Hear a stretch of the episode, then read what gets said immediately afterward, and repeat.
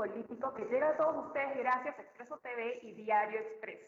El día de hoy tenemos un invitado especial, es el señor Daniel Hermosa Negreiro, quien es vicepresidente de PYME Perú, con quien vamos a conversar acerca de la pequeña y mediana empresa que realmente en esta situación de crisis sanitaria se ha visto muy afectada y vamos a ver qué propuestas a futuro hay para que puedan reactivarse y vamos a conocer si ha habido casos, si algunas empresas han quebrado, la queja de muchos pequeños empresarios que no han podido acceder a este programa Reactiva Perú y entre otros temas. ¿Cómo está, señor Daniel? Bienvenido. Buenas, buenas tardes, Andrea. Muchas gracias por la oportunidad y dispuesto a, a conversar sobre esta problemática que queja a la micro y pequeña empresa. A tu disposición. Gracias por su tiempo. Gracias. Eh, queremos empezar eh, conociendo cuál es la situación actual de, las pequeñas y medianas empresas en el Perú. ¿no? Estamos viendo que hay una situación de riesgo, incluso se habla de que muchas ya están quebrando. Queremos que nos, eh, explique más el panorama. A ver, efectivamente, en este momento hay cientos, miles de empresas que ya este, están quebrando. claro, y, esta quiebra significa lamentablemente la migración a la informalidad. ¿no? Normalmente la, las empresas que quiebran no solamente es por el tema en sí de, la no venta, sino lo que genera el, reinicio, la responsabilidad que las empresas tienen con el tema de los alquileres, el pago de servicios y el tema de eh, la recontratación de su personal, ¿no? Porque también hay que recordar de que una de las características de la microempresa es que a veces no tiene todos los trabajadores en planilla y son trabajadores que siendo de verdad casi permanentes, eh, trabajan eh, con modalidades de trabajo distinto, de estajo o eventualmente eh, recibo por honorarios. Entonces, hay una serie de problemas que, claro, no, el Estado no lo sintoniza y también sería otro de los motivos por los cuales no llegamos a, a, las fuentes de financiamiento, ¿no? Lo que significa el FAEMIPE y, y el Reactiva Perú. Y, y, eh, y, el otro tema que a nosotros, sí, dime. Sí, bueno, lo que, te, lo que, sí, sí, lo que te comentaba un poco, que justamente esa naturaleza de, de, de, de estar un poco en, en, en el tema laborales, de la, en, en el tema de la informalidad, nos trae muchas veces el problema de no calificar, como te decía, a estos préstamos de FAEMIP y Reactiva Perú. Y ahí obviamente hay mucho, mucho que conversar. Uno de los problemas realmente, y lo estamos viendo no solamente en la micro y pequeña empresa, sino también en otro nivel de empresas, es el tema de los alquileres. ¿no? Eh, el tema de los alquileres es, es, dramático, el tema de la luz, que también eh, ha, traído, ha traído muchas noticias, muchas primeras planas en los últimos días, y eh, el tema de la telefonía, ¿no? que va muy vinculado a ese nuevo reto que tienen las empresas de estar conectados con el mercado a través de, de, del Internet, ¿no? que realmente ahí también hay una propuesta que estamos haciendo a la PCM. Claro que a veces nos sentimos un poco mal porque nos reunimos, preparamos eh, propuestas, pero lamentablemente no hemos recibido aún el eco que esperábamos. ¿no? Gracias a ustedes, la prensa, eh, podemos difundir nuestras ideas pero realmente hasta ahora, de, después de tres meses, estamos esperando que, que, que, nos, oye, explícame tu propuesta, desarrollala y veamos si es viable o no es viable. Eh, realmente hay un problema ahí de comunicación muy terrible eh, eh, en el gobierno, fundamentalmente con, con lo, los ministros y bueno, y el presidente ni hablar, pues él está posiblemente muy involucrado en el tema de la lucha contra el COVID y se está olvidando de, del tema de, la micro y pequeña empresa, ¿no? Claro, ¿no? Y justamente para eso están los ministros, ¿no? Para cumplir ciertas tareas con respecto a cada problema que hay en nuestro país. Eh, queremos que nos explique más cómo se ha dado este tema de Reactiva Perú, porque hemos visto muchas quejas de pequeños empresarios, no solo de Gamarra, sino a nivel nacional, que no han podido acceder a estos préstamos. Hay que entender que estos préstamos han sido una inyección de liquidez, de dinero de, del, del, gobierno, ¿no? que se canaliza a través de las entidades bancarias. O sea, este dinero no es de la banca privada, sino que el Estado está tratando de apoyar con este programa, pero lamentablemente solo han tenido la oportunidad de acceder a esto las grandes empresas y nuestros pequeños empresarios se han quedado relegados, minimizados, ignorados lamentablemente eso nos, nos apena, ¿no? Porque así como vemos a este grupo, a esta gran mayoría informal, que son los ambulantes, comerciantes, que se han visto afectados, ¿no? Pero vemos también a los formales, a los pequeños y medianos empresarios que no han podido reactivarse. Queremos que nos explique más por qué o a qué se debe eso. Bueno, nosotros el día 7 de abril, eh, días que se lanzan los programas de financiamiento, nosotros ya habíamos señalado, al igual que muchos exministros de Economía, que eh, eh, estos paquetes de, de, financiamiento no iban a llegar a la micro y pequeña empresa. Obviamente porque el mismo diseño de estos programas estaban vinculados a, empresas que eh, tenían eh, volúmenes de venta y números de trabajadores. Y como te comenté en la primera, la primera pregunta que me hiciste, eh, el, digamos, la metodología de relacionamiento laboral de las micro y pequeñas empresas con sus trabajadores no necesariamente pasa por un tema de planillas. Hay muchas empresas que dan mucho trabajo, pero no tienen los trabajadores en planilla. En consecuencia, el primer parámetro que era, que es todavía el tema de empleados, no se cumple. El segundo parámetro son las ventas. Eh, a diferencia de, eh, y hay que reconocer que es un error, definitivamente estamos aprendiendo mucho en esta pandemia, es un error de las MIPES. Eh, la facturación de las MIPES, eh, por ejemplo, de Gamarra o de Vía Salvador, eh, muchas veces cuando se contactan con sus clientes formales, requieren eh, facturas.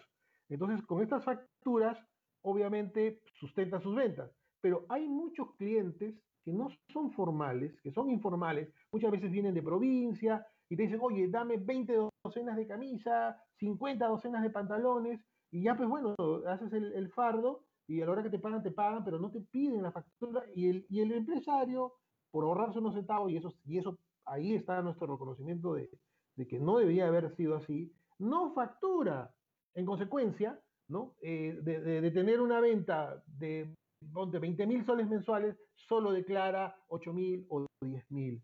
Esa es la verdad, eso es, hay que reconocerlo, ¿cierto? Y, a eso, y esa debilidad hace que muchas empresas no califiquen, no para poder obtener los créditos. Y si califican, como tú habrás visto en las relaciones publicadas por el Ministerio de Economía y Finanzas, créditos pues de 750 soles, 1000 soles, 1500 soles, 5000 soles, que no te ayudan a reactivarte te ayudará pues para pagar algunos servicios, pero no te ayudan a reactivarte. Lo que nosotros en este caso estamos eh, sugiriendo al gobierno es que se, se, cambien los parámetros, pero ya no de reactiva ni, ni de, ni de FAEMIP, porque estos, estos fondos han sido creados para salvar cadena de pago y salvar empleo, ¿cierto?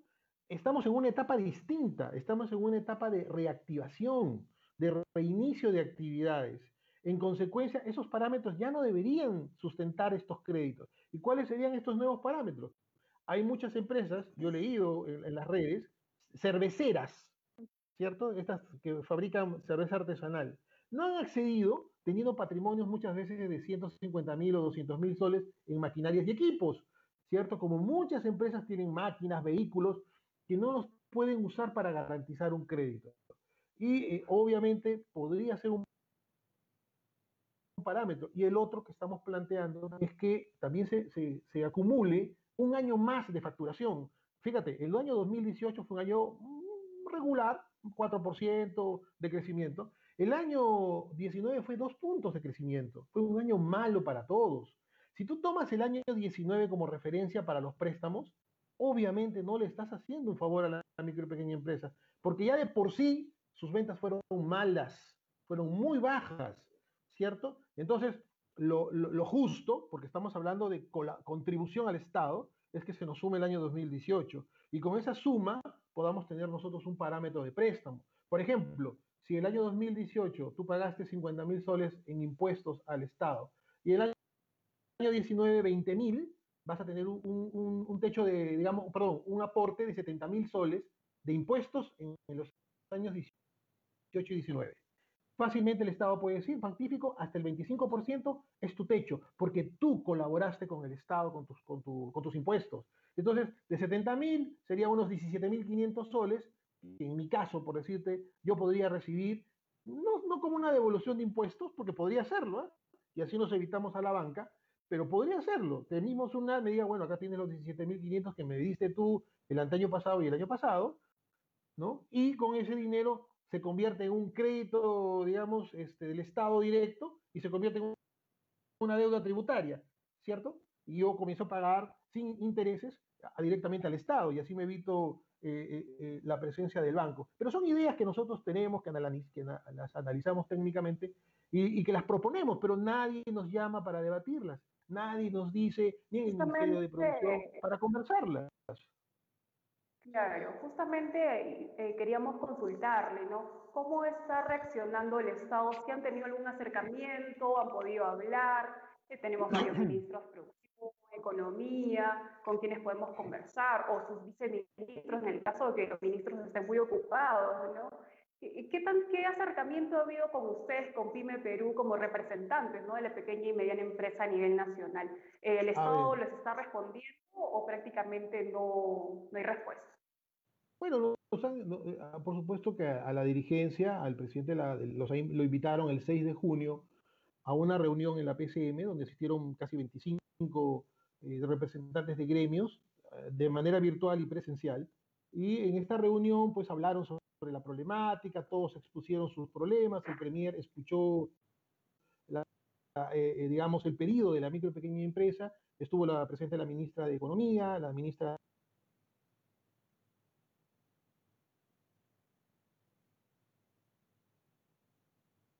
¿cierto? En la cual evaluara los avances que había de parte del Estado en favor de la micro y pequeña empresa. Han pasado ya 18 días de esa, de esa conversación y definitivamente no hay ninguna convocatoria, no hay absolutamente nada de comunicación, más allá de algunas actividades como inaugurar un, un, este, un aviso en la Javier Prado, que estuvieron ahí tomándose una foto, con, prendieron la luz a, una, a un panel publicitario y esa fue pues, un, un motivo de reunión, ¿no? Y la verdad no, no, está mal que inauguren un, un, cartel publicitario para las pymes, ¿no? Está bien, ¿no? Con la presencia de ministros. La verdad que, bueno, a veces podría ser exagerado la presencia de un ministro para inaugurar una, un panel publicitario, pero bueno, ese son el tipo de reuniones que tenemos en este momento con, con, los ministros, ¿no? Y no solamente esos ministros, nosotros eh, como, como dirigentes también hemos hecho otros pedidos, por ejemplo, el tema de la valla de la electricidad, que estamos eh, eh pidiendo, y hoy día se han sumado varios gremios a nivel nacional pidiendo que también se baje la valla. Hemos enviado una carta a la ministra de Energía y Minas que siquiera pues nos diga, señor, no procede. Ni siquiera eso nos contesta. Nosotros estamos exigiendo que se baje la valla de 200 kilowatts a 50 kilowatts, de tal manera que la pequeña empresa pueda acceder al mercado libre de electricidad. ¿Sabes cuánto se ahorra en el mercado libre una empresa? Se ahorra 30% en la facturación. Y ese, y ese ahorro, multiplicado por la facturación, que aproximadamente es 15 mil soles mensuales, son 4.500 soles mensuales que se ahorra un empresario con el mercado libre de electricidad. ¿Eso qué quiere decir? Que con 4.500 soles tienes para salvar tres puestos de trabajo. Multiplícalo por 20.000 empresas que podrían entrar a este mercado. Es un número, pues, de 60.000 este, eh, empleos que se salvarían solo con un decreto supremo, bajando la valla y, una modificación de algunos requisitos exagerados, como por ejemplo, si yo hoy día pido ingresar al libre mercado, tengo que esperar un año para que recién me suelten, lo cual me parece pues un absurdo, ¿no? En el celular, tú si quieres puedes migrar en el momento que te dé la gana y cambiar tus operadores. Ahí no hay una libertad, digamos, de decidir quién es el que te provee la electricidad. Luego hemos propuesto el eh, la creación del combo reactivador, que es lo que te explicaba un, crédito a partir de los aportes de, las empresas. Luego, el reforzamiento y el financiamiento de compras Mi Perú. La ministra ha salido esta semana en varios medios diciendo 900 millones para compras Mi Perú. Hasta ahora no sale la resolución. Eso quiere decir que hay un debate interno, no sabemos si va a salir o no va a salir, pero la ministra, echando mano de, los, de, los, de la prensa, está presionando al Ministerio de Economía para que suelte la plata. Es obvio, eh, no hay que ser muy inteligente para darse cuenta de que ahí, ahí hay un problema interno en el, en el, en el gabinete. ¿no? Luego hemos pedido un fondo especial para las, para las pymes de fronteras. Las MIPES de frontera están pasando una situación muy grave. sus clientes son chilenos y sus clientes son ecuatorianos. Y ellos así le abras lo que le abras, eh, mañana sales a trabajar, no van a recibir el flujo de visitantes que tenían antes de la pandemia, que más o menos ellos calculan en 7.000 o 8.000 chilenos diarios, ¿cierto? Y los restaurantes, los hoteles, es el, caos y necesitamos un fondo especial para, las pymes de frontera. Otra cosa que hemos pedido es un programa de, reconversión, ¿no? Muchas MIPES van a morir. Hemos calculado medio millón de MIPES van a salir del mercado. Llámalas, van a fallecer, llama como quiera, pero van a salir del mercado. Y muchas, muchas de ellas se van a ir a la informalidad. ¿Cierto? Si no le damos una alternativa de reconversión, no le damos una alternativa de, financiamiento, se van a ir al sector informal. Hoy día vi un aviso de Produce que decía Hemos eh, formalizado 500 empresas de comercialización. Búscalo ahí en, su página web. 500. Pero se están yendo medio millón a la informalidad. O sea, es, un contrasentido realmente lo que está pasando. Y finalmente, estamos pidiendo un bono. Antiguamente en Prompime, yo tuve la suerte de ser subdirector ejecutivo de Prompime hace muchos años, y había un, había un bono que se llamaba el bono, el bono PYME. Era un bono en el cual tú pagabas un servicio con ese bono y y luego el Estado le reconocía el servicio al, que te lo daba. Normalmente capacitación. Hoy día nos está, el mercado nos está diciendo a la venta en línea, ¿cierto? No hay plata ni siquiera para pagar a los trabajadores y quieren que saque plata para invertir en una plataforma que de por sí ya la construcción es complicada y no la conocemos, hay que ser honesto. Todavía no, el, el empresario peruano, el MIPE, no, no, no conversa con la modernidad de lo que significa la plataforma virtual. Necesitamos asesoría, necesitamos que nos construyan. E-commerce, ¿verdad? E-commerce, efectivamente, el e-commerce. Entonces, estamos planteando que el Ministerio de Producción, con el apoyo de la cooperación internacional, Banco Mundial, BIT o cualquiera de ellos, creemos este, este bono, porque tampoco es bueno dar dinero en efectivo a decir, oye, Pime, toma acá mil soles para que hagas tu página web. Ten la seguridad que no muchos van a gastar la plata en eso. Entonces, es un bono para que las empresas que dan servicio de e-commerce, las que te construyen las páginas web, puedan ser pagadas con eso y luego, como cualquier cheque, vas y lo cobras al banco. De tal manera de que evitemos que el efectivo se vaya a otro sitio. Es igual que lo que estamos planteando con el bono, eh, el, bono este, no monetario para el pago de alquileres, ¿cierto? Sobre el cálculo que hemos hecho de préstamos sobre los, los aportes, un, poco de ese dinero tiene que ser un bono eh, no monetario, porque nuevamente, si das efectivo, el empresario se lo va a gastar en otra cosa. Entonces, para pagar los alquileres, porque esa pobre gente que vive de sus alquileres, ¿cierto? Porque es gente invierte porque dice, bueno, voy a invertir en un bien y lo voy a alquilar y esa va a ser mi renta, esa es mi AFP, ¿cierto? Entonces, no es justo que no cobre y hay que ayudar a la MIPE a que pueda pagar eso. Y eso es un bono no monetario dentro del esquema que hemos propuesto y que es totalmente viable. Hemos consultado con economistas y es totalmente viable. Eso así que, Andrea, tenemos una serie de, propuestas. ¿Perdona?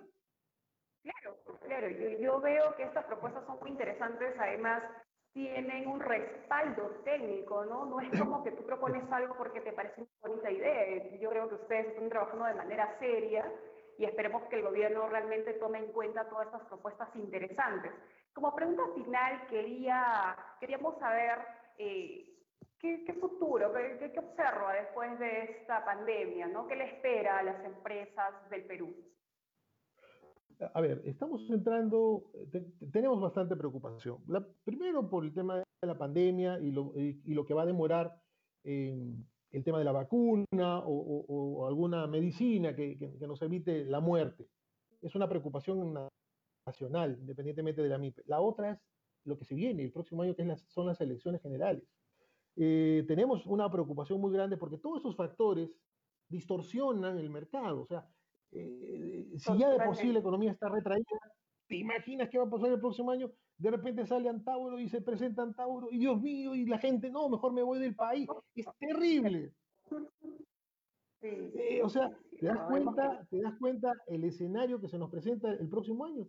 Entonces, eh, realmente la preocupación es suprema. Por eso hay que tratar de que en estos meses que nos quedan de, de, del 2020, el presidente entienda de que eh, ayudar a la MIPE no es solamente un tema, eh, de, ¿cómo se llama?, de gestión pública, ¿cierto? De que, ah, no, no me gusta porque de acuerdo a, la ley de presupuesto y a la ley de endeudamiento, no, puedo. No, no podemos estar en este momento eh, con esos tipos de reflexiones. Lo que tenemos que hacer es entender que 7 millones de puestos de trabajo lo da la MIPE, formal, y el resto lo da la MIPE informal, porque también ahí no estamos hablando de ellos, pero ellos también tienen un, problema. ¿Sabes cuál es la ventaja de ellos, de los informales? Que se reconvierten rápidamente. Hoy día lo ves vendiendo este, mascarillas, mañana lo ves vendiendo batas, pasado mañana lo ves vendiendo otra cosa, se reconvierten muy rápidamente y utilizan poco capital. Y normalmente capital de proveedores, ¿cierto? Tú has visto en Gamarra camionetas preciosas de lujo abriendo su tapita, sacando mercadería, ¿y a quién se le entregaba? ¿Se le entregaban a comercializadoras? No, a los informales, ¿cierto? A los informales. Entonces, los informales rápidamente se reconvierten. Nosotros no tenemos esa, esa capacidad ni esa velocidad. Bueno, señor Hermosa, gracias, gracias por sus palabras, ha sido muy interesante todo lo que nos ha explicado. Sus palabras finales. Sí, bueno, agradecer eh, a Expreso que siempre eh, ha demostrado ser un aliado de la micro y pequeña empresa y hoy día, 24 de junio, saludar a los empresarios del campo, a nuestros campesinos en su día, ¿cierto? Y agradecerles el gran esfuerzo que hacen por darle la alimentación a ciudades tan consumidoras como Lima. Así que eh, mi, saludo a los hermanos campesinos. Y finalmente, reiterar mi agradecimiento, Andrea, por esta oportunidad y, por supuesto, siempre a disposición de poder conversar sobre estos temas y, contribuir con con el desarrollo de la micro y pequeña empresa, que es la que en los últimos 25 años le ha dado sostenibilidad al modelo económico. Gracias a usted, gracias por su no, tiempo, esperamos que pronto nos vuelva. Claro que sí, muchas gracias. Excelente. Gracias. gracias bueno amigos, esto ha sido todo por hoy. Nos vemos el próximo miércoles a las 6 de la tarde con más temas interesantes en el aspecto económico y político. Nos vemos, gracias.